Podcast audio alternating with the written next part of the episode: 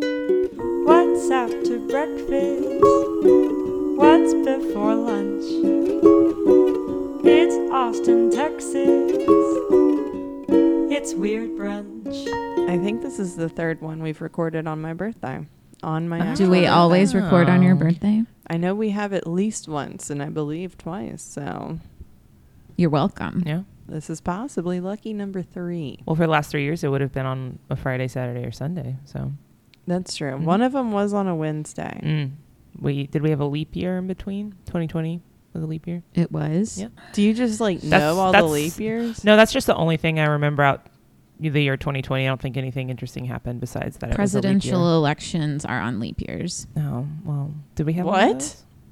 Uh, yeah, uh, that's just kind of how Uh, it's yeah. worked out. Okay, I everyone remember knows that. this. and it's usually when the Summer Olympics happen too. Because every four years, yeah. Uh, but I think that might have been a little fucked up because of COVID. So I They don't didn't know. skip. but it's a leap summer year. 2024 is in France, Yeah. right? Mhm. So that's exciting. Something to look forward to, y'all. Yeah, I c- yeah. That's what I. The only thing Another keeping me going Olympics. I is mean, that I have to I make it know. to the 2024 Summer Summer Olympics. Olympics in France. Why is that not typing? Do you know how much like fun like B roll side stuff they're gonna do in France though? I mean that's gonna be great. like what shots they're gonna take. Just a lot Yeah. of Eiffel Tower. Yeah, lot of and move. like you know how they're like and the history of France. Da, da, da, da, da, da, da. Like they always tell you the history of something yeah, yeah. and get you like look a baguette. The history of baguettes. Yeah, give me the history of baguettes. Originally, the French um, bobsled team were just in one big baguette. Did you know that? I did actually. Yeah. it was a bunch of ratatouilles. and a baguette going down a slide. His name is Remy. it was a bunch of ratatouilles.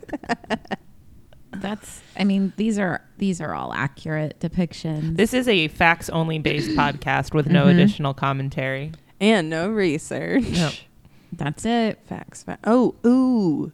Y'all know how I love Disney World tragedy, right? Mm. Mm-hmm. hmm I have I have news. New tragedies New tragedy. unfolding, New, unfurling. new lawsuit. Um Oh, and I'd like to ask you guys this it's really are you fucked going up. straight into your story, or is this just No, a no, no. side bit? This is a side bit, but Yeah. I did write it down. Mhm.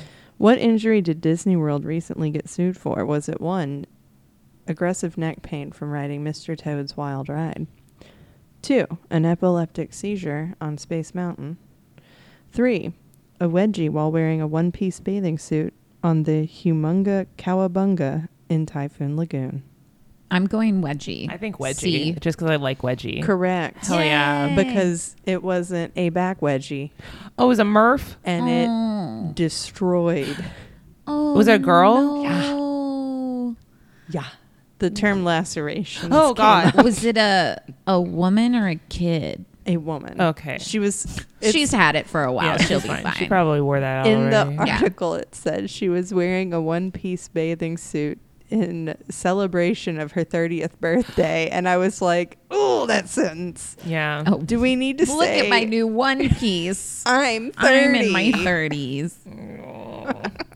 They could be the one pieces came back like a few years ago, Oh, and they're Yeah. acceptable. There's cute one pieces. I like Though a when good one. though when you say celebrating celebrate your your 30th 30th. Yeah. birthday in a one piece bathing Like suit, we're already talking about how part of her body is destroyed.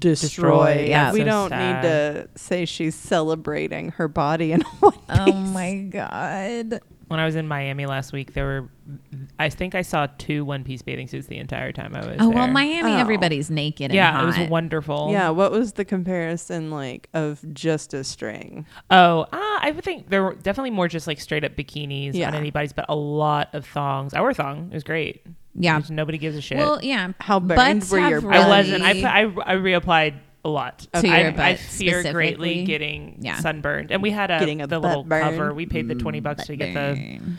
cabana situation, and it was really good. It was only twenty bucks. That's nice. Well, because we stayed at the hotel and you get free access to the Private. beds, but then you have to pay for the umbrella.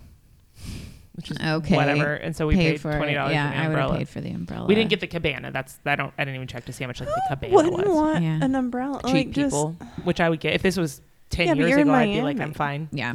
I mean, it was extraordinarily expensive overall. So Mm-hmm. if somebody asks you for money for something, you just go, okay, this is just how the way it I've is." already, yeah, I've already Mm, given up. I like Miami. I don't think I could live there. It's too Much. pretty. Yeah, like too many pretty people. Too mu- too much going on. It's too active for me. It's very flashy. It's the friend who parties too much that I like, but I can't hang out with all the time. Yeah, it's your Like friend we who were does just cocaine. talking about. Yeah, like Who's every still night. 30 and, and Yeah. you're like, I can't. Who does it every Hang night? out with not you. just like once in a while. When we were there, I, and we didn't go to any of like the clubs or anything, but we did walk on Ocean Drive, like the where all the Art Deco buildings are, and they're all bars at night. Mm-hmm. And none of those bars, the bars are open, but the actual clubs in the bars did not open till midnight in Mm-hmm. most places. Disgusting. And uh, not that we would ever go into them. It was like 9:30, and that's not our vibe. But if I was like 22, it would have been the funnest place in the entire world. Yeah. Yeah. Especially because at that age, if you're cute, like you're not paying for anything. You're Yeah. like everyone, yeah. But who, w- at 22, like I wouldn't have had Miami visiting money until I, my 30s. well, that's kind of the joke. There, you know how like there's the IKEA relationship test where you're at a certain point in, point in your relationship and you go to IKEA with your partner, and like if you can survive IKEA Mm-hmm. without like killing each other, then y'all are like meant to last. There's a friendship test of groups of girls in your early 20s if you can all go to a Miami beach trip together and like still be friends at the Oh, end of it. Shit. I see it on TikTok, especially because it started showing up in my algorithm once it knew I was going to Miami. And it's usually like one girl shows up and did not bring any money and just expects everyone to like pay for her. Another girl showed up who's like just broken up with her boyfriend and just wants to like Cry. slut it up and then cry. And then the one friend who just wants to drink, the one and the person who doesn't want. It's just this like f- figuring out those dynamics of your friend group, and then you realize that all these people have been friends for like six months. Right. So there's always somebody who flies back early because they're sick of your shit and like, yeah, everyone's hung over the Imagine entire having time. fly back early money. That's what you call your parents. Ugh. I Yeah. have to get out of here. I'd still go. Like I've I've been once. I'd go back. Yeah. Um, I don't think I'd like. I'm not in a rush. yeah, to I'm go not in a back. hurry. Like the, the when I went, that was it's got to be like ten years ago Yeah. now. Did you go through Seven all the years, like maybe. hipster art area? We went to the Woodward Walls. That was really cool. That- it was. yeah. I thought it was going to be Did very. you go to the area where I mean, the birdcage Yeah, was filmed? that's- Is that the that's walk? the Carlisle. Yeah. right? Okay. Yeah. What a movie! What a movie. the best movie on the planet? On this planet, This planet. Okay. there could Thanks be for better clarifying. ones. On Gleep Corp 7. elsewhere. Yeah. Yeah. Got some bangers up there for sure. Gleep Glorp Seven. Yeah. so much alien stuff going on right now. you know? yeah. Surprising. So for your birthday decorations, I went to Party City and I was like, I'm gonna see if there's alien stuff because CJ had mentioned alien Mm-hmm. decorations in the front yard. And they didn't have a, like anything alien related dec- decor wise. I don't think that Party City's on like the bleeding edge of like Yeah, that. they're not. They're gonna know when a Barbie movie's coming out, so they'll buy for that. But they're not gonna hear that aliens are like in vogue right now, so they're gonna buy up a bunch There'll of. Mm-hmm. be a alien lot stuff. next year. Yeah, Or do you think that Party City is run by the aliens and it's disrespectful? It Ooh, could it's be like that. appropriation. Party Yeah. City is such an Appropriation. odd place, anyways. It is. So, It's, yes, because everything Thank to you. celebrate is happening all at the same time, always. Mm-hmm. Happy Horrifying. St. Patrick's Day, everyone. Yeah. also, happy Christmas. Mm-hmm. and Also, it's your bachelorette, but it's also your divorce party. Yeah, it's also your 60th birthday. Yeah. And it's Awesome. all happening on the 4th of July. It's crazy. my and God. weddings, Yeah. baby shower, all of it. What if Mm. we did just have one super holiday? That'd be a fun party theme. That would be so fun. Super holiday. I saw. I want to do this. I saw a girls like you know theme. People on TikTok are so clever with their themes, and it was wear the outfit that you never get to wear. Yeah, And I was like, that'd be super fun. I have so many like Whole lot of, nice like, dresses, dresses, or like Weird clothes. Yeah, that's the party I want to have. I want to do one where you tell different friend groups different themes and they all show up to the same party. So, like, my work friends, I'd be like, is space aliens themed, and then to like y'all, I would be like, I don't know, it's what I wanted to be when I grew up themed, and so everyone just shows up really confused. You gotta have a lot of friend groups Yeah, though, and I don't. we know you. Don't. I do not. I'm mm, Let's. Yeah, I keep that group small. We could combine. We all could also three of just- our powers. I would just tell Haley's y'all to do it. assignment party, and everyone gets assigned something. That'd be really fun. Like Yeah. a like a you Like a come in you have to PowerPoint. come and see me. Yeah. And then we have like two minute conversation and I'm like, and you shall be a cowboy. It's like Yeah. a, a a Godfather's daughter's wedding. Yeah. What? On this the day a of my daughter's Godfather. wedding. Yeah. They can't ask but that'd be asking me a favor. I well, see. and you- The that favor is I give them a theme. You Yes. come to me on the day of my daughter's wedding. Yeah. Yeah, we do that. It'd be fun. Even people I don't know. This can happen after the Diet Coke Fest. Yeah. So, yeah. Post. Which post Diet I Coke Fest. told CJ down. that's happening. Yeah. That's for real. And he was like, "That's not going to happen." And I was like, "No, I'll throw down money for it. it can happen." It's just funny that I was told we want to have it here because you have a big backyard. I was like, You "What do. is going to happen Mm-hmm. at this I, party?" I feel like there's. a diet coke slip and slide. I mean, possibly you have the pool. We could. Well, We just diet brown. we could just. I don't want to do that to your CJ pool. would murder. we would have to put. We would just make it like a gigantic ice chest. yeah, of Diet Coke, Mm-hmm. which would be so funny. We gotta, Mm-hmm. I gotta I think we start can pull planning. this off. I don't I don't think it's that I difficult have to, to do. start planning for it. And I honestly feel like if for some reason we were able to publicize it, I think people would come to it. that's what I was thinking. Yeah. do Like- you want people knowing where you live though? I don't care. Hmm. I mean, if they're normal, Also, if they're if I they can like think of Diet 12 Coke, it's gonna be it's gonna be like only women and gay dudes that are like dedicated to Diet Coke that in this dedicated. way. Yeah, yeah. So I feel like it's a group of safe people You're gonna it'll, it'll be a safe space. Okay. until it's not. Until it's not. Yeah. it Until really we're all only jacked takes up. one. Until we Diet pull Coke. out that slip and slide. yeah. I do like the idea of having like a a you know like the Viagra bathtub outside, except it is actually filled with Diet Coke and just like super sticky and you're just in this brown liquid Yeah. but you're also like i don't know holding hands with the person next to you who's also in the Well, tub because you know, Coca Cola did a whole thing where you hold hands across the Yeah. world. Yes. no i i know But yes, Whitney. but yes yes But instead of like Coke would mean we all come together and hold hands. What's Diet Coke? We're at home and we text each You other. like, yeah, you like kind of reach Yeah. Mm-hmm. out towards Mm-hmm. each other. No touching. That makes it full Coke. I will say Yeah. it is. It, it, if anything, since it's with Diet Coke, because it is so like feminine centric, or at least non male centric, and in the year of Taylor Swift, Beyonce, and Barbie, Mm-hmm. like I feel like it would the, that connection would be very closer, maybe. So instead of would like, you say it would be like the cap on the bottle that Like is tight? 2023 yeah, yeah, or the tab on the can. or the little yeah but plastic like cover, a you know like you're not gonna put a tab back on the can No. but you will like i don't know i'm like i'm thinking like cherry on top Yeah, but I'm just trying to think of a Mm-hmm. The diet fucked Coke up that part- has a bottle cap. yeah the fucked up part is that my least form favorite form of diet coke is plastic the bottle diet resealable coke one. yeah, Yeah. definitely so I like a warm can of Diet Coke. the straw in the We could we could styrofoam do cup, like that music with it. is- yeah the that's a good idea yeah, and they sound really nice. I can think of at least 10 of my like very good friends who would show, up. just for the fly Diet in Coke. for it No. I would.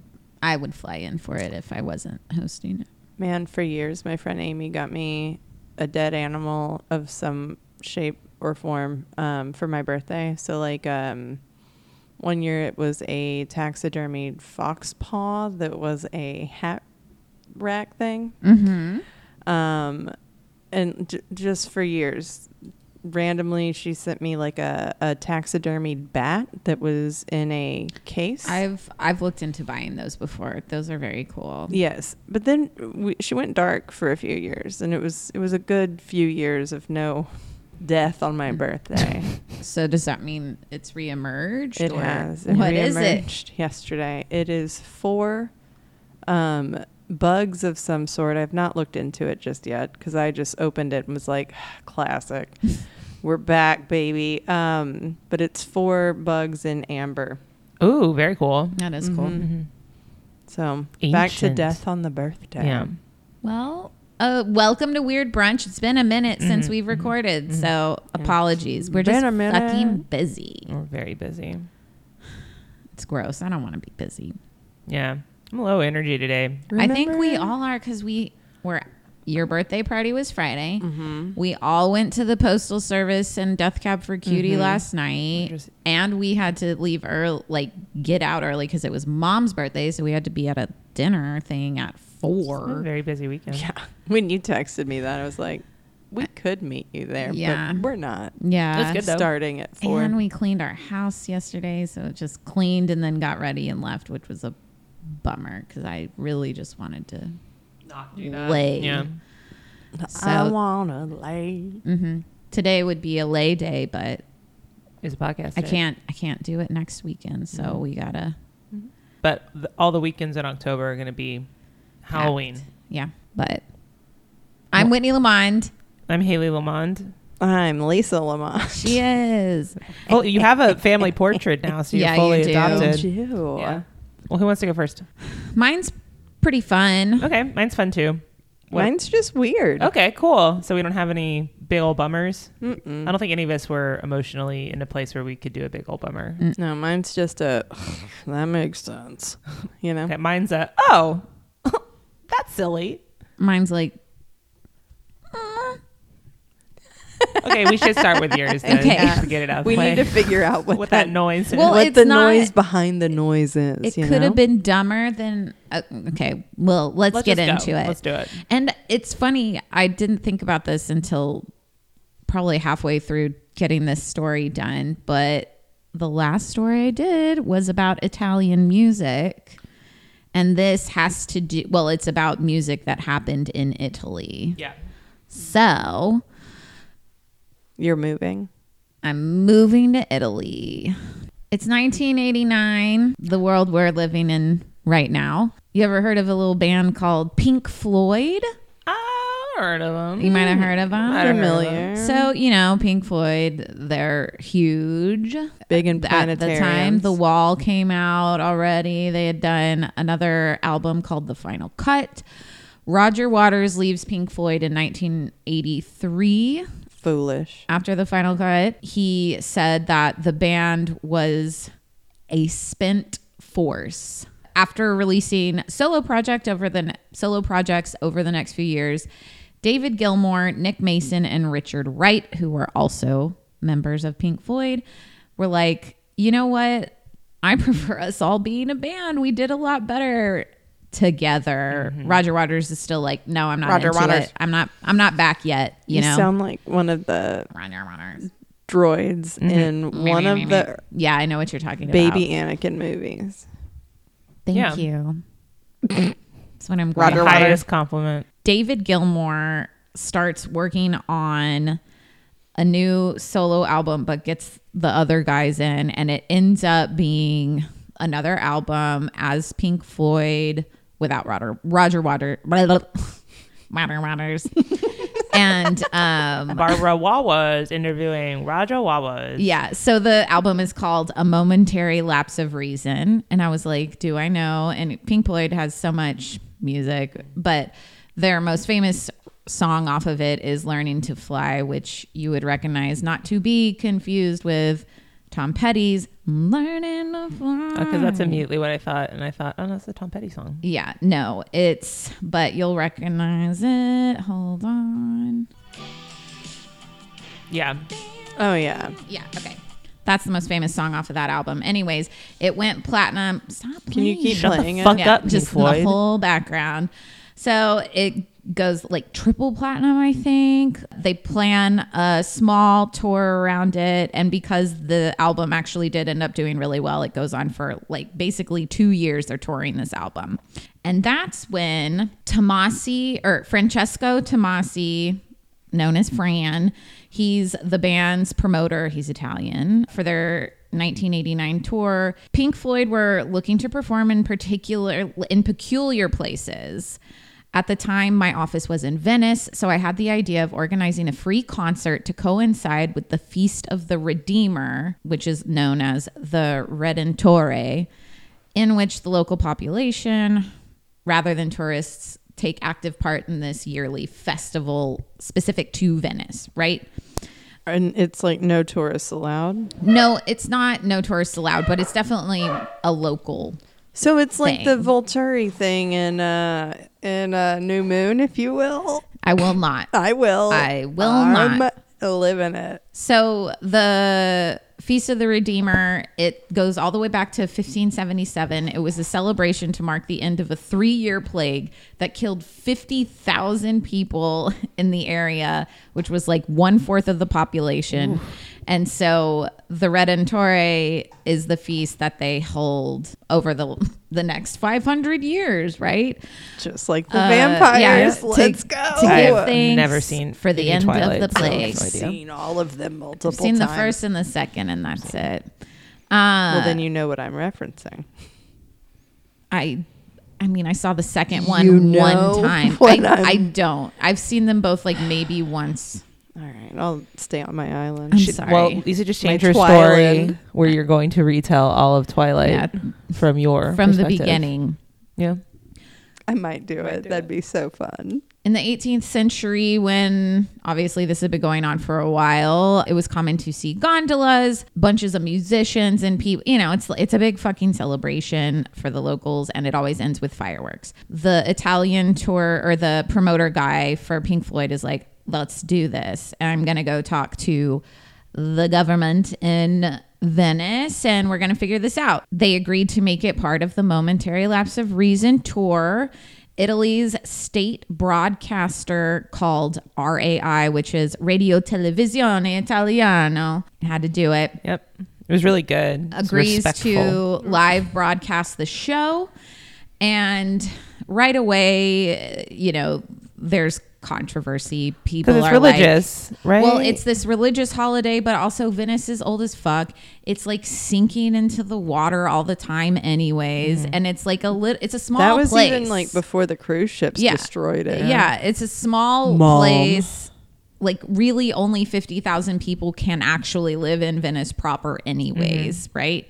So some people are worried, other people are like we if we want Venice to still be relevant, we have to Yeah. do stuff like this. So, uh, you know, you kind of see it from both sides, sure. When would it not be relevant? Things fall out of vogue. There's I mean, been merchants from there. yeah. Yeah. When was the last time you saw a merchant of Venice? Um Oh, you love the Merchants of Venice? Name four do of them. you- yeah. Dimitri, Leonardo, Those. DiCaprio. that's A those, Michelangelo. No, So the project is backed largely by Italy's Socialist Party. The Minister of Foreign Affairs, Gianni De Michelis, is the one who's like really leading the way. Against them are the traditionalists, The called the limoncellos. uh, the limoncellos, the Christian Democrats, and they were Ugh. like, "We don't like this at all. We don't want this to happen." The city authorities had arranged for the concert to take place in Venice's historic Piazza de San Piazza San Marco, which is the one that you see in all the pictures. It's like Yeah. an open area, and there's like cool build the basilica san marco basilica is at the end of it it's very cool and the council yeah justified saying that venice quote must be open to new trends including rock music the news was met with excitement by many but anger as well older venetians wanted to ban the concert they thought it would be a logistical nightmare and it could potentially destroy ancient facades and monuments wow. I think all of that is Fair. definitely possible. Fair. Also, Probable it would be eroding the cultural integrity of the event of the Redentore, the Redeemer Festival. the vampires. Yeah, but they're still kind of moving forward with this. Also, RAI, the Ravioli state, the al state, fresco. uh, TV station, Internacional. Yeah, the state television people had already sold this broadcast. They were like, "We're going to broadcast it." They sold it to like twenty different countries. Yeah. Like everyone's already all in. on this. Broadcasts were so The huge people then they were Yeah. because of uh, Live World. Live World Aid. Aid. Live Aid. Live Aid. World Aid. World Aid. Lemonade. But, you know, the one with Freddie. So, three days before the event, July 12th, 1989, they're still talking about it. Margarita Osso, Venice's superintendent for cultural heritage, and she was na- nicknamed the Iron Superintendent. This woman is intense. Vetoed Mm-hmm. Thatcher the concert. beater. Yeah. Mhm. Vetoed the concert on the grounds that amplified sound would damage the mosaics of St. Mark's Basilica, while the whole piazza could very well sink under the weight of so many people. And Tomasi, the Italian promoter working with Pink Floyd, had to think fast. He offers to turn down the volume on it uh, Do an and move acoustic the set. speakers back and the stage back 98 feet. And Margarita is still like, I don't think so. Until the actual band members arrived the next day on July 13th. And Pink Floyd was like, Can we please? We'll take the decibel levels down from 100 decibels to 60 decibels. And I looked it up, and 100 decibels is pretty much what a festival Yeah. has. Yeah, you're not Normally. supposed to have over 80 around your ears. 60 I is like think. a conversation. Yeah. Yeah. So, and they're going to perform on a floating stage instead of in the square 200 yards away. Yeah, but that's not where all the people are. It doesn't matter. I mean, not Uh, but the- all the people. They'll they'll still be able to he- amplified sound over it- the water. I mean, because they were worried about the the volume of human bodies. There's a lot of volume concerns. Honestly, having having that portion that they took up probably occupied by a stage instead of by human more bodies people. is probably like the same, Yeah. if not lower in weight. How is Anyways. it floating? So they do that a lot barge. because Venice is in the middle of like They're marshy great floating at on getting the stuff float- water. Yeah, yeah, yeah. a yeah. floating Goodbye. Not in stage the on the air. water. Goodbye. Wow, wow, wow, wow. Not a hovercraft. No. Damn. Mm. I was hoping there were secrets we didn't know. The secrets of 1989. Secrets of the vampires. I that thought we the vampires lost. were all just going to It's not stare at them the and lift fucking them. Vampires. it was. The if the floating stage would join a long history of floating ephemeral architecture that Venice was also famous for. And so they're like, look, we're doing it just like you, right? Cool. The f- stage itself was 318 feet long, 79 feet wide, and 79 feet high. This fucker was gigantic. Big. So they move forward with it. Show day. It's a football the field. Deputy Mayor Cesare De Piccoli, Piccoli, whatever, sign. He's the one who ends up signing the final au- authorization for the concert. Actual Mayor Antonio Casella, Castellati. Got a lie. Yeah, he refused to sign it. And this deputy mayor doesn't sign it until like one hour before the beginning of the concert. And he was like, this is happening already. Like everybody's fucking here. It's You all can turn set up. people away. You can I'm make gonna, people leave. I'm doing this. Uh, the city had been invaded by a huge audience that had been arriving for days in from different places in Europe and a shitload of Italian kids. The cost of the event was mostly financed by the RAI. It was 1 billion Italian lira which the lira has never really been strong against the Well, it's- dollar. It was about 750,000 USD Yeah. at the time. Pink Floyd also put up some money for it too. So I mentioned this before, but the show is free. Anybody can come. So people are fucking coming. By midday, 200,000 people had wedged together into the like Venice, but also the little surrounding areas, everywhere they can Ooh, get I hate this. Yeah, This is my I think it was nightmare. just like because 200,000 people are up in Venice, all the stores shut down. They're like, we're not fucking with this. Water mostly could not be purchased anywhere. have a spider on your wall. Is it a big one? no, it's a little one. He's Oh, just okay, dancing good. around. It's one of those little jumpy guys. Yeah, they're good. Cool.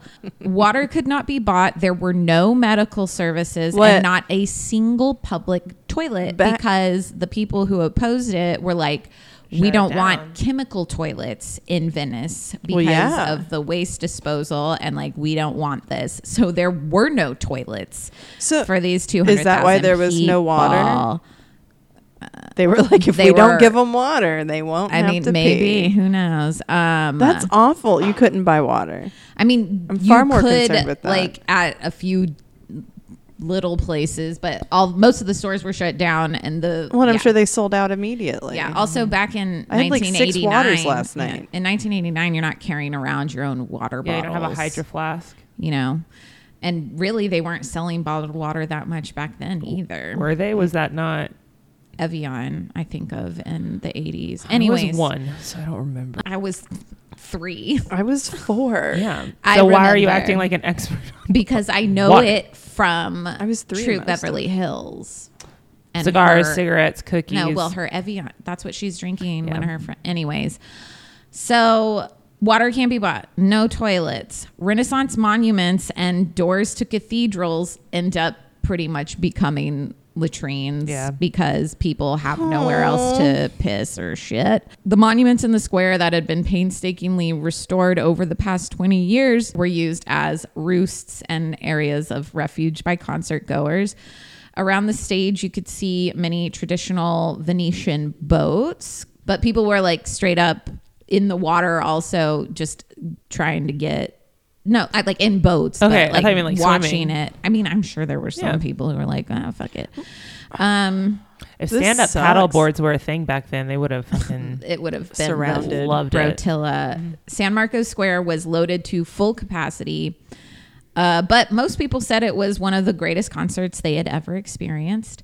For technical reasons, because of the TV broadcasting requirements and the availability of satellites worldwide, the concert was strictly limited to 90 minutes, uh, which is a lot shorter than a Pink Floyd normal set. No shit, that's Uh, like they one play song. forever. Yeah, they seriously. said They're jam only band. 14 songs were played instead of the 23 ori- like original. Honestly, getting 14 into 90 minutes Yeah, for them for is them. really Not- impressive. Yeah. So David Gilmore said of the show, quote, the Venice show was great fun, but it was very tense and nerve wracking. We had a specific length of show to do. The satellite broadcasting meant that we had to get it absolutely precise. We had the list of songs.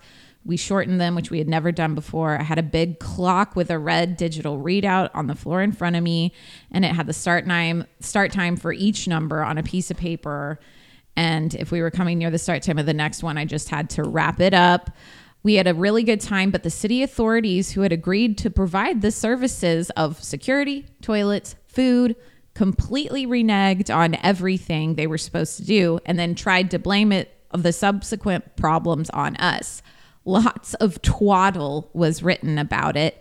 Even some nice, respectable journalists from The Guardian, stuff about our music disturbing the buildings. Complete fucking absolute twaddle. What a word. I know. I was like, oh, you're so brilliant. What a Twaddle British with it, word. twaddle Waddle. with it, twaddle with it.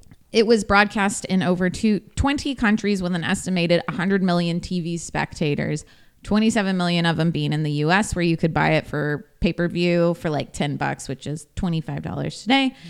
Uh, the concert was seen by over 3.5 million viewers in Italy, which would have been about, yeah, however many, whatever. The closing of the show was marked by the traditional live fireworks that the Feast of the Redeemer has and that registered an intensity of 107 decibels and they were like Yeah. well y'all do this all y'all are just fucking with us Yeah, but that It's lasts two sustained. seconds. Yeah. yeah It's like if you push a wall or if you shake a wall for Right. an hour, like what's going to be. Yeah. so the days after the show the next day the tv news carried the site of st mark's square post concert carvings on the doge palace were damaged by too many sneakered feet N- honestly the damage itself there wasn't much nobody died like That's great. a couple things sort of got damaged, but what did happen because the local government hadn't given them any of the stuff is there was fucking trash Yeah. and piss and shit everywhere. They did that to themselves. Knee deep it into the water, it's debris. fine. yeah, exactly. Knee deep debris shocked Italians and humiliated Venetians. Deep. The square had long been called Europe's drawing room, and people were very quick to be pissed about the desecration. And the Italian, the Venetians start calling for like heads to roll, based metaphorically. We're, it's 1989. We're not Yeah. really cutting It's off also not people's heads France, anymore. So Uh, but Italy, you know, Yeah. around 300 tons of rubbish and 500 cubic meters of cans and empty bottles Holy. were left shit. on the ground by the audience. The local municipal company for urban hygiene decided that they weren't going to start picking up the trash until two days later. Why? Because it was like a holiday weekend. Oh Uh, my god. They also had to get the Italian army to intervene and support the cleanup Yeah.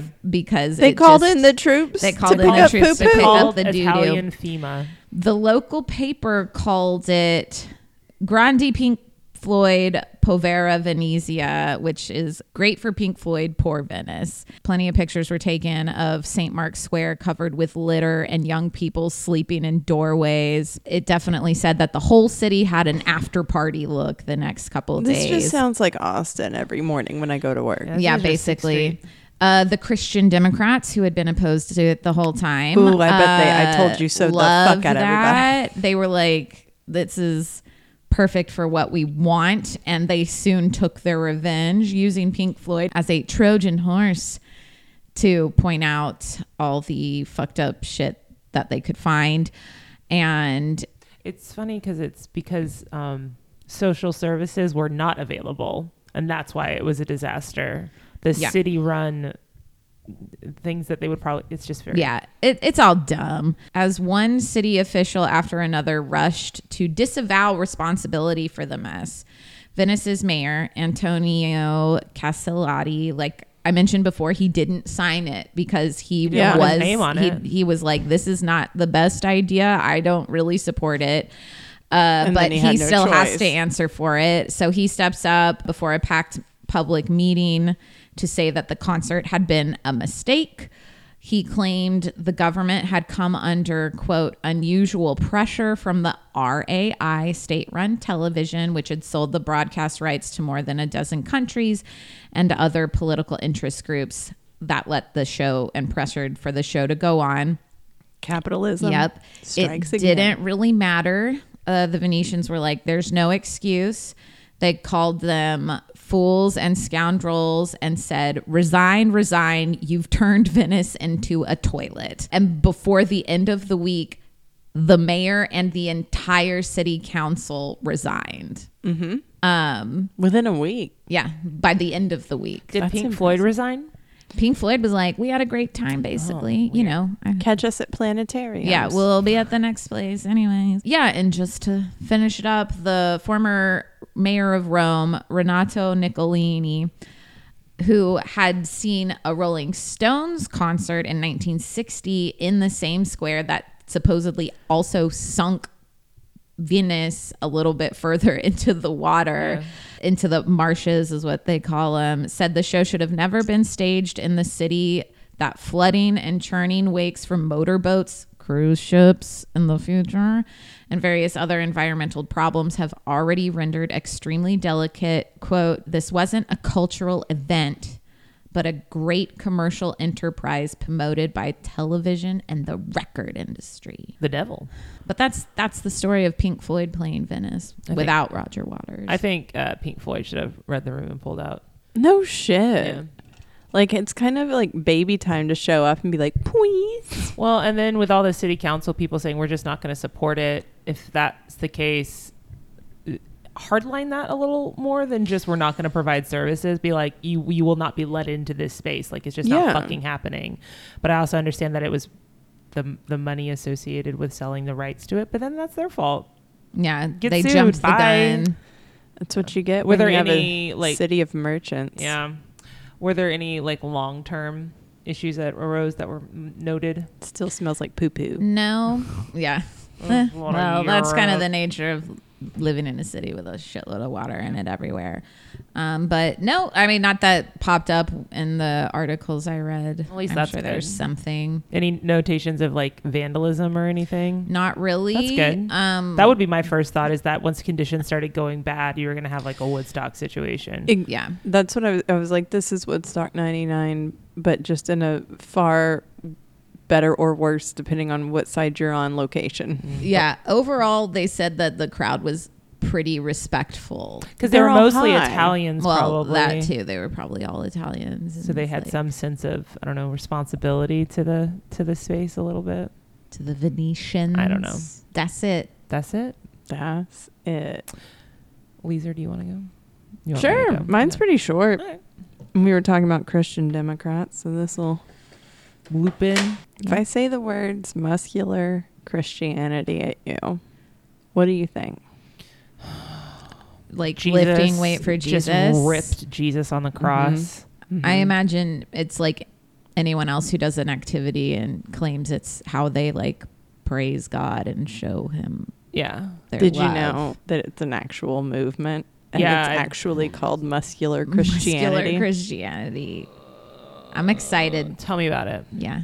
I can't wait. So, muscular Christianity, and I'm going to have some stuff that's in some places that I will reference again, but um, it really caught popularity in the 19th and early 20th century. At this point, people are kind of like, man, all that Puritan shit really kind of made our boys a little girly, and we're A little concerned. soft. Mhm. So there was concern that Christianity had lost its appeal with young men. Uh, muscular Christian mm, Robert Warren Conant reported women in attendance outnumbered men by several hundred percent in church at this time. Conant and other muscular Christians believed Jesus had been portrayed as feminine, Yeah. Uh, yeah. totally unrelatable to his idea of masculine leader of men. We gotta butch up Jesus. Okay.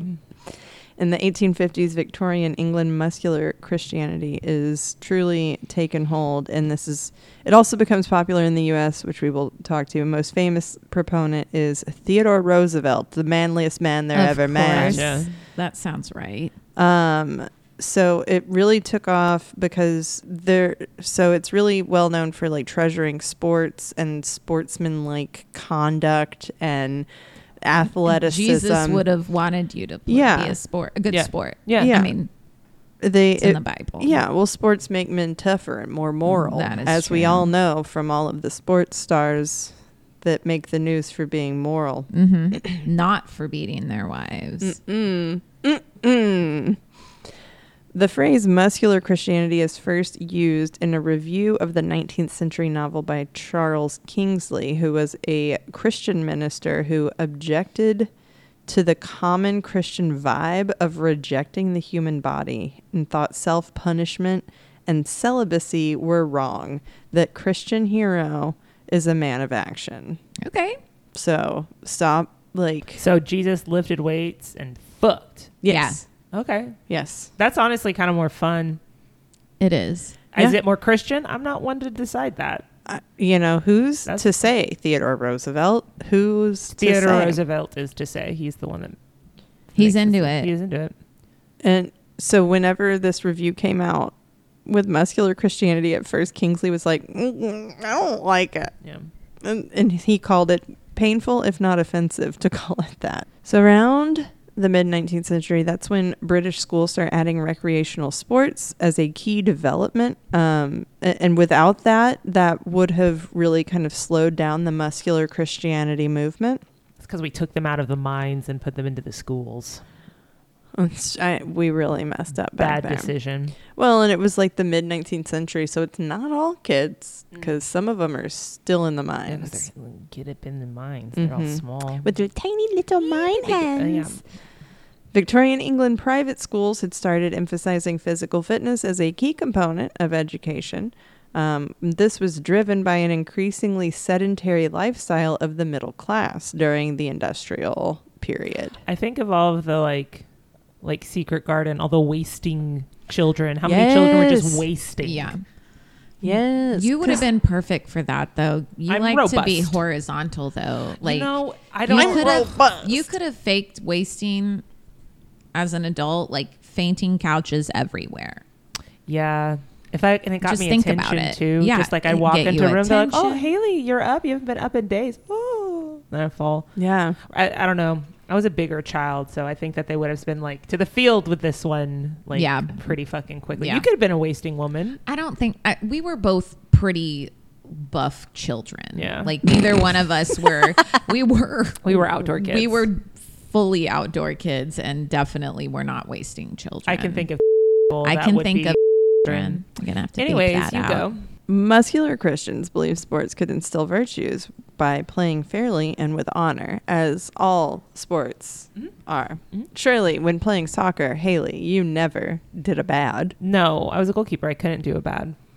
Um, It's just impossible. but physical strength is also important. So, not just the virtues. Mm-hmm. We also need you to be strong so you can protect the weak. Uh, muscular Christianity is deeply tied to U.S. sports. Yep. Tim Tebow. Yep. Hello.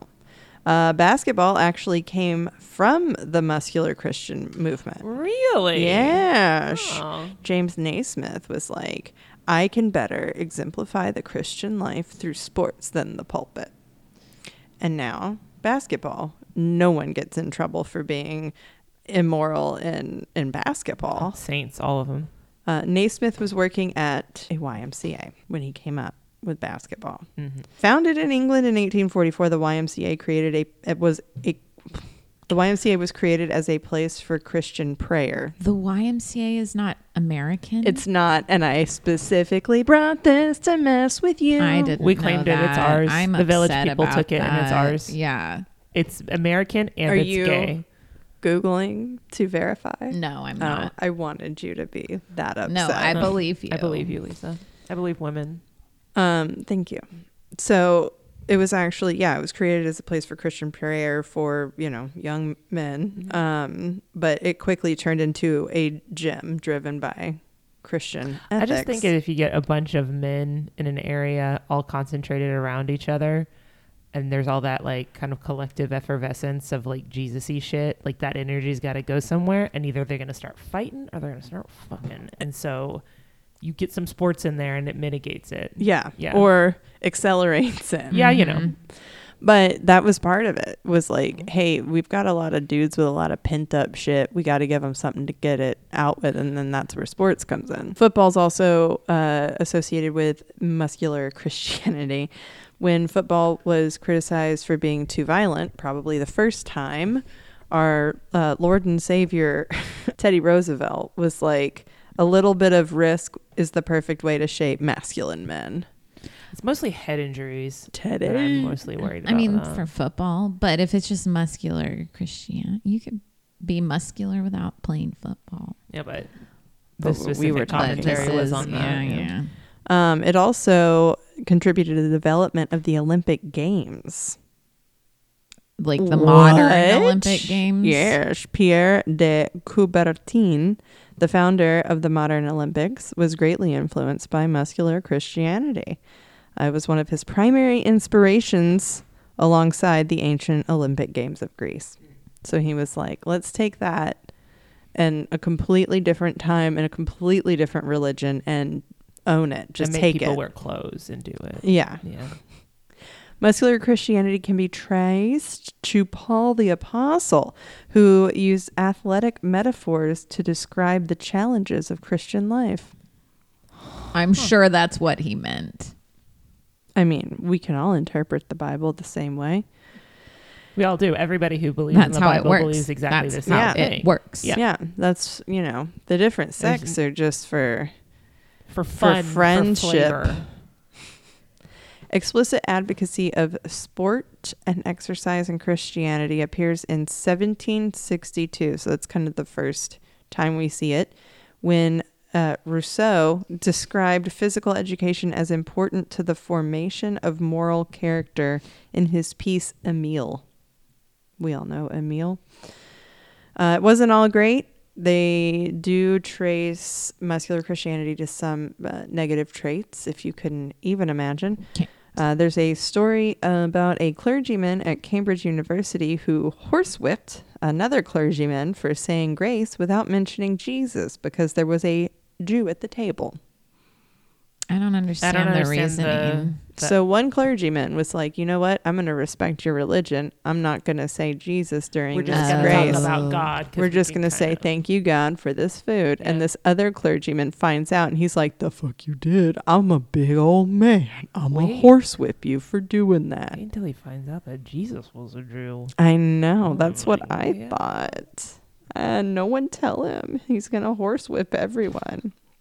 Someone's getting horsewhipped. It's true. I'll sign up. There are what? Oh, I thought When I he was, making a wagging her noise. Finger I at me, saying, was "No, like, no, no, I know. none of that no. now, Haley." thought I was making a noise. So there are six criteria for muscular Christianity. All right, let's see if we got it. Wit. Number one, a man's body is given by God. Got Uh, it. A man's body was given to me by. We'll call him we God. both own males. Oh, yep, got it. Yeah. Keep going. Number two, must be trained. Dance and soccer, we're taking Um, yeah. it. Yeah, If we're talking about ourselves, we're talking about yes. s- in relation to sport and Yes. athleticism. Yes, we are trained professionally. professionally. Three, you must then be brought into subjection for what you've been trained for. Have I been yelled at by a coach and cried? Yeah, Mm-hmm. of course. Four, Did it make me better? Yes. Yes. Mm-hmm. you must use your strong, strong body for protection of the weak. I don't know if I've I don't know if I've been protected given anybody. the opportunity to protect the weak. I've inserted myself into situations to keep my friends safe, but I don't know if that was athleticism or just I was the But it's tallest your one. body. Okay. I'll. You know what? I'm not going to give myself that one because I think I had to do some pushing. So we're three of four right now, both of us. yeah. It must be used for advancement of all righteous causes. No, I've done specifically for evil Mm-hmm. and menacing and Yeah. chicanery and yeah. Yeah. So I think I'm it's Six. not going well. Final one. Must be used for the subduing of the earth which God has given to the children of men. Oh yeah, definitely. the subduing of the earth. Yeah. Like making the earth our bitch. Yeah, you don't go punch the earth every morning.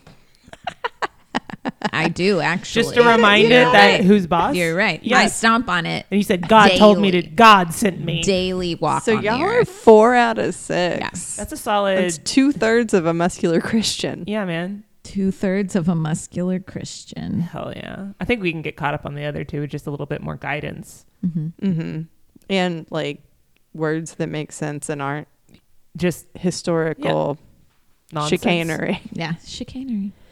So yeah, and then w- you know, if you're thinking about muscular Christianity as it is now, you can think of Tim Tebow, Manny Pacquiao.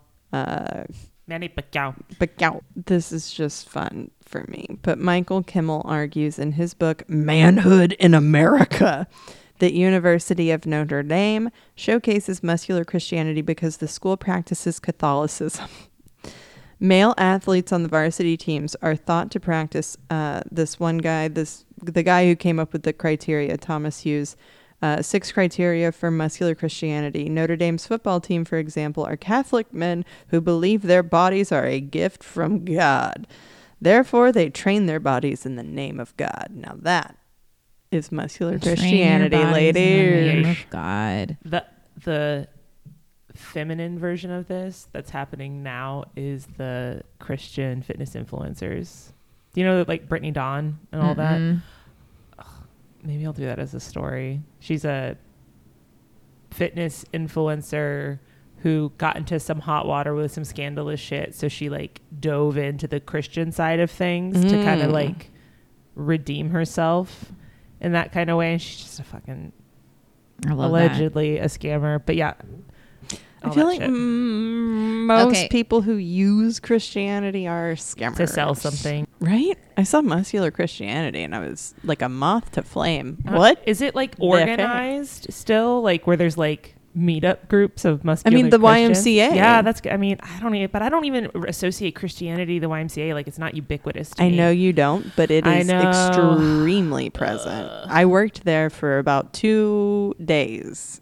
I went wow. Two Not days. Joking. In the quiet hamlet of Dalby on the Isle of Man, the Irving family resided in a farmhouse seemingly untouched by the chaos of the outside world. In the early 1930s, James Irving, a hardworking farmer, tended to the fields, and his wife, Margaret or Maggie, managed the Herthen home. Their teenage doll- daughter, Voira, which I'm pretty What? sure Voira. It's spelled never heard V-O- that. It's V O I R R E Y, but I've heard it's pronounced like Moira, That's but with a V. Oh cool. Voira Yeah. um, brought youthful energy to their quaint abode. Um, life for the Irvings was, was, by all accounts, ordinary. But as is often the case with tales that captivate the imagination, the seemingly mundane lives of the Irvings took an unexpected turn. Nestled in the rugged landscapes of their idyllic surroundings, which, I mean, the Isle of Man is beautiful, but it's also kind of like rough and sort of not Yeah, it's like Inhabitable. very seafarer. Yes, exactly. Um, their household was about to become the center of a bizarre and unexplainable phenomenon that would enthrall investigators, journalists, and curious minds for decades to come. The life for the Irvings initially took a peculiar turn when odd sounds like scratching, rustling, and strange vocal noises began reverberating through the walls of their farmhouse. Initially, they attributed the disturbance to a potential rodent issue, so they set traps. To their confusion, no rodents were caught, but the unsettling noises persisted and even intensified. trying to intimidate them, um, tr- trying to intimidate whatever lurked within, James, the father, started growling back at the uh, noises that were happening in the building Hmm. What My would God. DMX do? and what would it, uh, bark probably um, and, and instead of the entity cowering the unseen presence responded with a growl of its own suggesting some level of intelligence or understanding between the homeowners and the That's what I think is happening. How old with are you, Haley? me Were you there? no Were you in the I walls wasn't growling in the at that walls. man? Haley was in the Were walls. you I wasn't growling in at the the walls. Haley man? was in Oh, the walls. Are you 300 years old? Mm. So, what started as an annoying disturbance transformed into something stranger. This unseen visitor wasn't merely mimicking sounds, it was adapting, learning, and remembering them. And as time passed, it became apparent that this mysterious presence possessed an unexpected level of intelligence. Adding to the intrigue, the disturbances took a communicative term. The unseen entity began picking up human language. The Irvings could hear conversations throughout the house that were not their own. This is a feral child. This is a feral child. No. Damn it.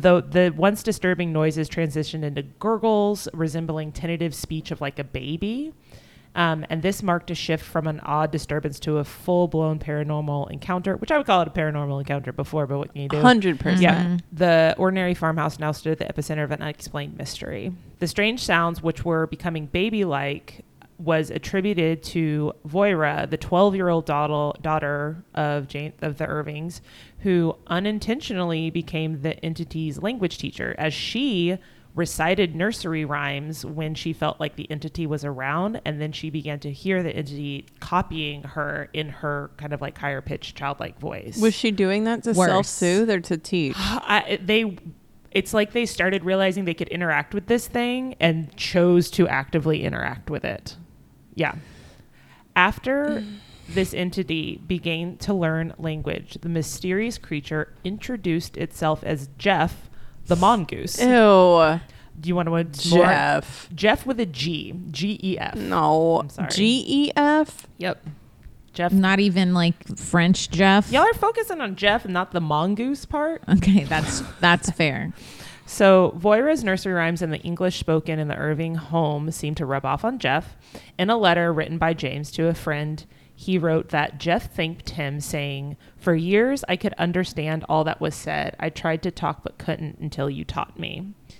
According to Jeff, the entity in the farmhouse in the Isle of uh, Man. According, Man yeah, for according to the Irvings- entity. Yep. He was born in Delhi, India in 1852.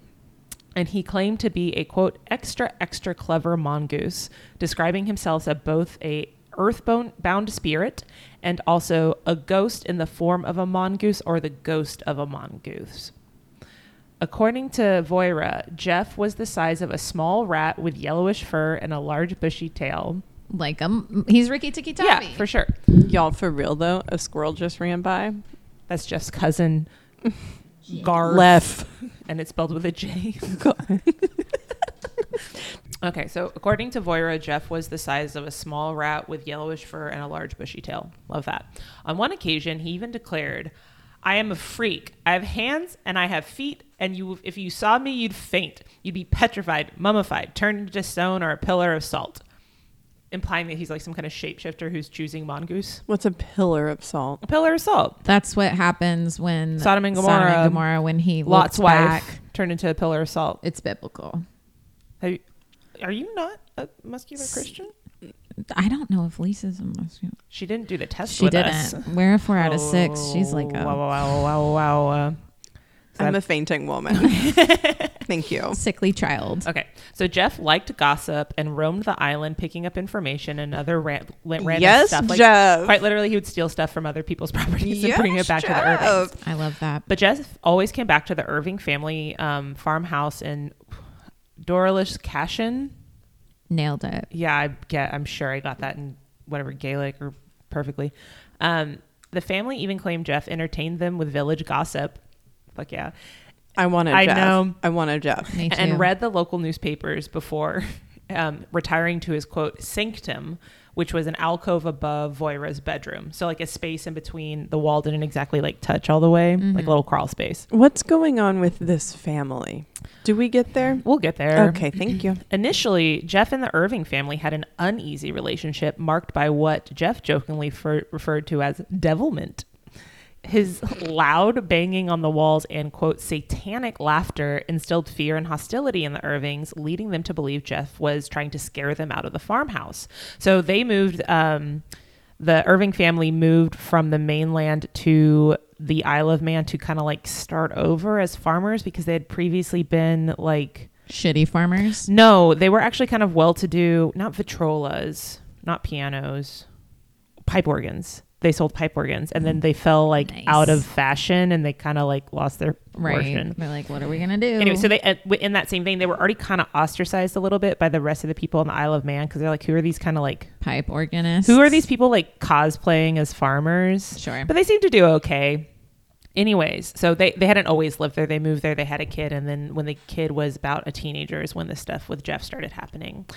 Um, they blamed Jeff for hurling stones, killing rabbits, and singing crude versions of Home on the Range. nice. Um, his talks ranged from impolite, like, I've been in nicer homes, carpets, piano, satin covers on polished tables. I'm going back. I'm I like, basi- fucking love Jeff. reading them basically Jeff. to outright threatening um, at one occasion saying i could kill you all but i won't I love Jeff's gay Jeff ass. is like Jessica Lang from Yeah. yeah just very all biting American Horror Yeah. Story situations. Yeah. I mean, and and just her general presence, Yeah. I assume, is very I Lucille feel like- Bluth, Jessica Lang. i feel like same. when i've seen jessica lang in interviews she's very like kind and soft Oh, I'm sure she Yeah. is, but it's a but she ruse. plays bitch. she does yeah. play bitch real good she looks good doing it too she does. Okay. The Talking Mongoose, according to some accounts, often made fun of the Irvings, remarking that James Irving head looked like an onion. Agree. I like. I can see. I can it. see too. On another occasion, Jeff peeped on Maggie, the mom, undressing like when she was getting ready for bed. And cobwebs. you know what? Like Is a Jeff drop dead, Drop Dead Fred, Fred. is very accurate Yeah. to kind of the vibe. Anyway, so he he mocked her by like every time she took off an article of clothing, he would say it like when he's taking off and kind of Shirt. like fuck with her about it. I don't know. It'd creep me out if, if I took off Jeff? my shirt and somebody goes, "Oh, you took your shirt off," Yeah. and then I'm like, "Uh." Jeff. Oh, even need a bra. e- I really thought Jeff was gay this whole time. Hmm. And I don't know. I, I think, think he's he could just a still be menace. gay. Um, he could be both. Um, he could be a bisexual menace. Jeff. Okay. The Irvings said he eventually acted like a guardian for the home, giving them a heads up about approaching guests or unfamiliar dogs or wildlife in the area. They even insisted that if someone forgot to put the fire out at night, Jeff would sometimes put it out himself. Jeff. Um, according to them, Jeff played the role of an alarm clock, waking pe- people up when they overslept by Jeff. throwing stuff at them. and when mice found their way into the house, Jeff would become the mouse killer or the mouse scarer, kind of like a house cat would. Mongoose mouse are good at killing. They do. Um, and kind of in return, the Irvings would share treats with them. He liked biscuits and chocolate and bananas and sausage. And they had a unique way of offering him food by suspending a saucer from the ceiling in which Jeff would grab when he thought no one was looking. So it's like they wouldn't just like give him treats, they would like put him out that he kind of like a bird feeder. Yeah, like he, he but gets to for find your it. house mongoose spirit. Yeah. It's like Santa cookies. Yeah. I mean, Santa is not that different of a description of like a, except he's not a trickster. Yeah, he's not going to throw coal at you. He's just going to leave it there. No.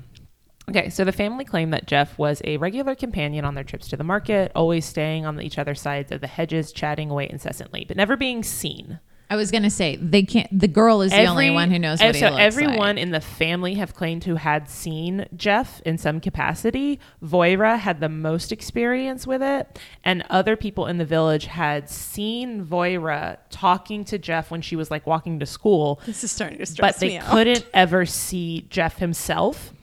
But they could see Voira talking to Jeff, and they could hear Jeff responding. Because she's like 12 at this point. Yeah, she's this a isn't, teenager. And this isn't makeup friend believe. So she didn't have a lot of friends. Like that Okay. was called out in a couple of interviews in Okay. kind of like a rude way. Like this chick's like 13. Like don't be mean. It's British media. I guess. Um, so Jeff's activities often revolved around Voira, leading some to suggest he was a poltergeist.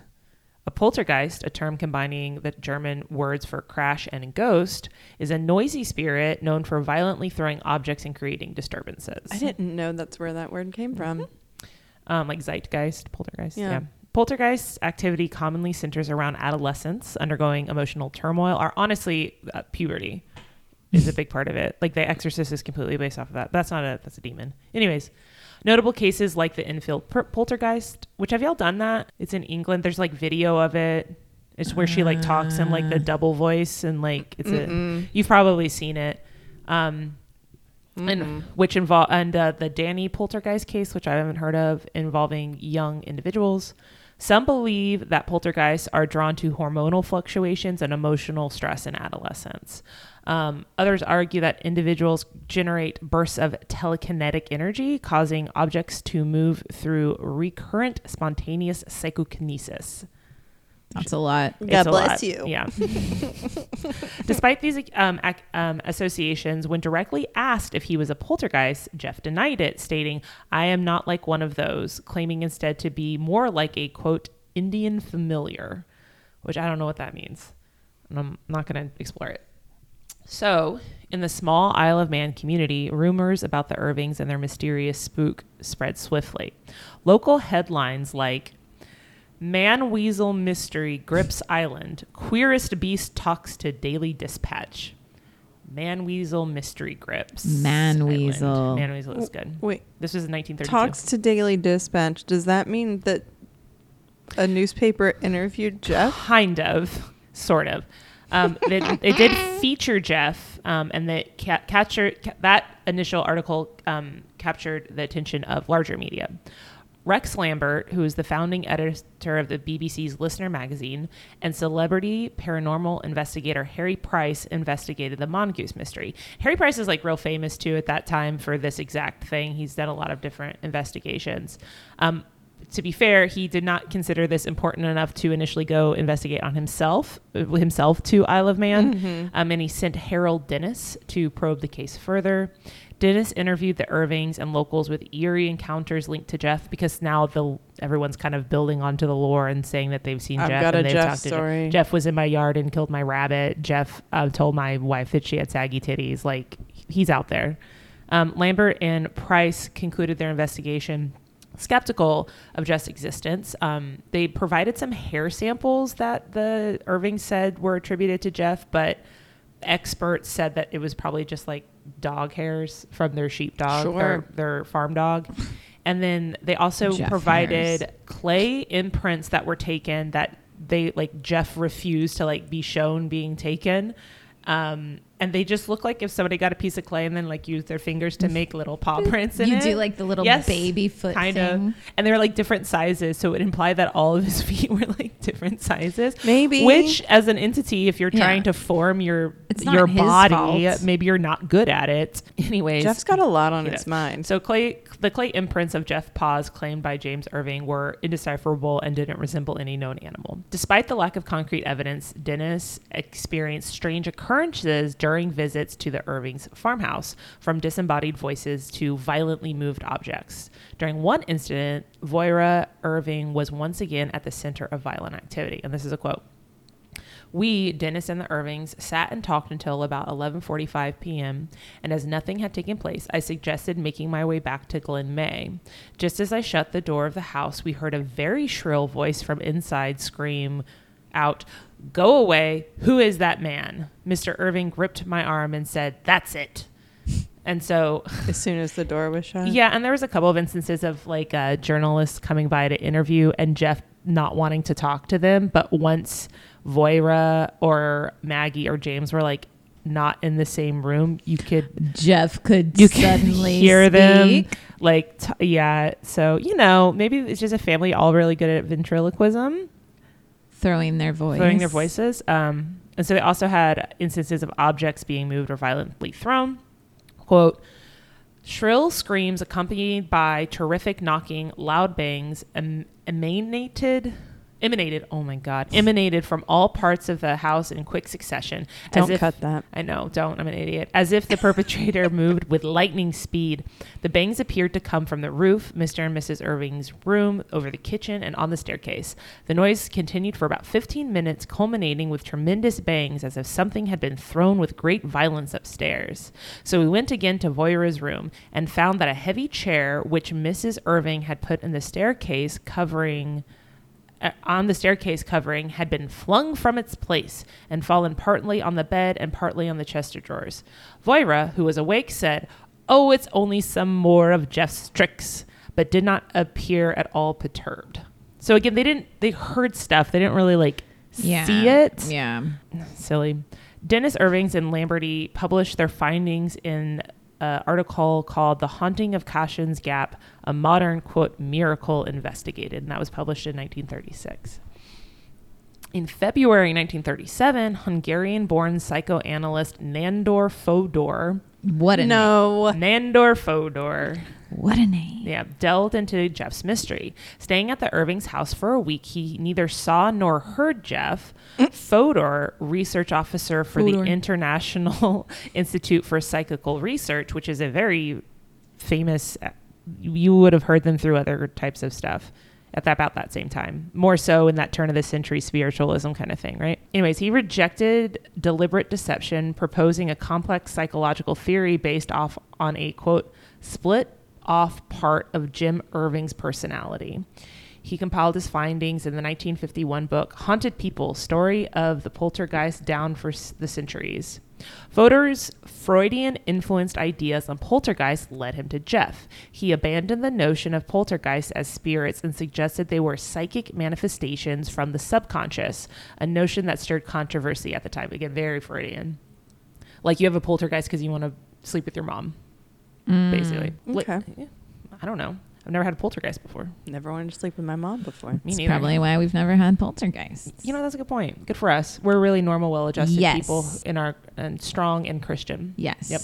Fodor never met the talking goose at any point. He wrote Jeff a farewell letter when he was leaving, expressing disappointment at not speaking to him, but still believing Jeff to, Jeff to be a quote, very good and generous mongoose, and even brought him chocolate and biscuits. That man had to write that letter eh, just really thinking he was like he knew, That but is- he had to gen- like put some oomph into Well, that letter Right. and so- feel real silly. Yeah, and in the end, Fodor concluded that Jeff was a projection from the bored mind of James Irwin, who was a intelligent man with a more lively past that kind of had like banished himself to the British Midland.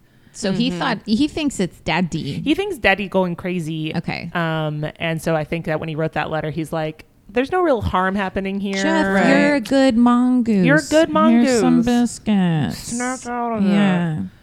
In exploration of Jeff the Talking Mongoose, psychic investigators considered the possibility of a poltergeist, while skeptics included Isle of Man residents, in- sorry, while skeptics including Isle of Man residents suspected a hoax orchestrated by the Irving family, particularly the daughter, daughter Voira, Mm-hmm. because That's what I was gonna yeah, say. it, it, nobody ever suspects Maggie in this. It's all James and Voira. It's the- Maggie the was man part and of the it. oh well, emotion- then it was yeah. Maggie. She absolutely was. Maggie also apparently had like a very like witchy vibe. Like people commented on that. That's one of the reasons why she was kind of ostracized a little bit. Like she had very like an intense stare or something like that. She just looked at people and she they were had that like, look. so reports of Voira making noises and sp- suspicions of ventriloquism led many to question the authenticity authenticity of Jeff.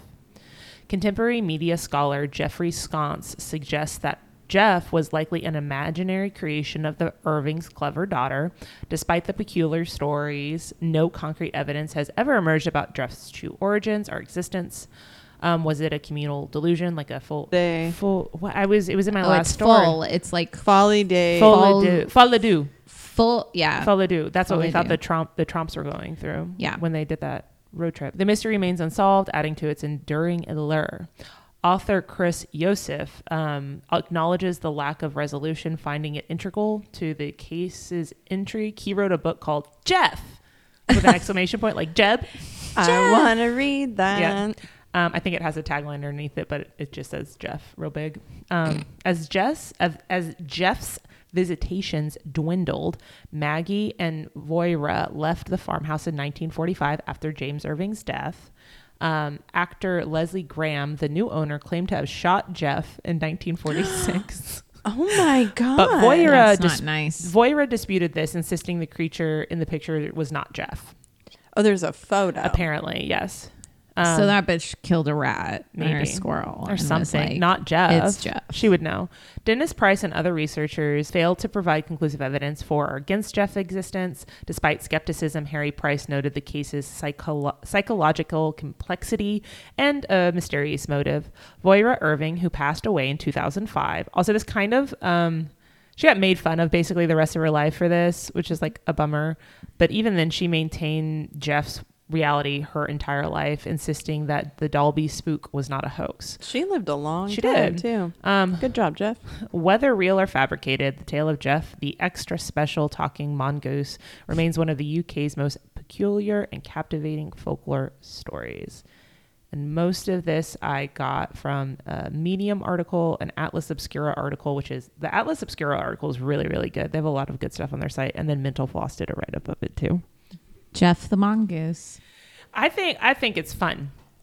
I agree. I think it's fun too. I also think it's I- weird would I have didn't. made fun of that girl? Yeah. Yes. Yes. Oh, I would have believed her. If there was I a would have gone down that journey with her. No, because if I would have thought that there was a talking mongoose, I would tell nobody. Like my friends are not not knowing that that's what's going on with me. Absolutely not. Unless they come to my house and then I have to explain it. Maybe if it's poltergeisting. And then they have to be like, that's your dad. yeah, your Yeah. dad's. Be- I saw your dad and then throw a you have to, pebble like- at me. It's not a And then mongoose. you have to accept that your dad's going crazy. Nobody wants to do that. well, from like the mundane, like real world aspect of it, it's almost definitely a little minty illness, some boredom, folly ado, just kind of a combination, them being ostracized already from their community and this happening from fun esoteric kind of idea the the Isle of Man is already kind of like mysterious. Like they've like found stuff there because it's just ancient and it's in between, um, in the middle between Ireland and the UK or um, England. Um, so just a lot of history there, and it's like if it's already kind of haunty and there's already like entities. And one kind of latches on, and that whole buildup of it not having like any type of intelligent speech and like learning, and then it's saying that it has hands and feet, but it being described initially as a weasel and then a mongoose, and then we just it's just like it's forming itself more of like like a tulpa more than anything, and then she teaching it speech. I don't know. I just think it's I think it's a I think it's a tulpa that But- went a little fun. That went a little um, be a little stinker.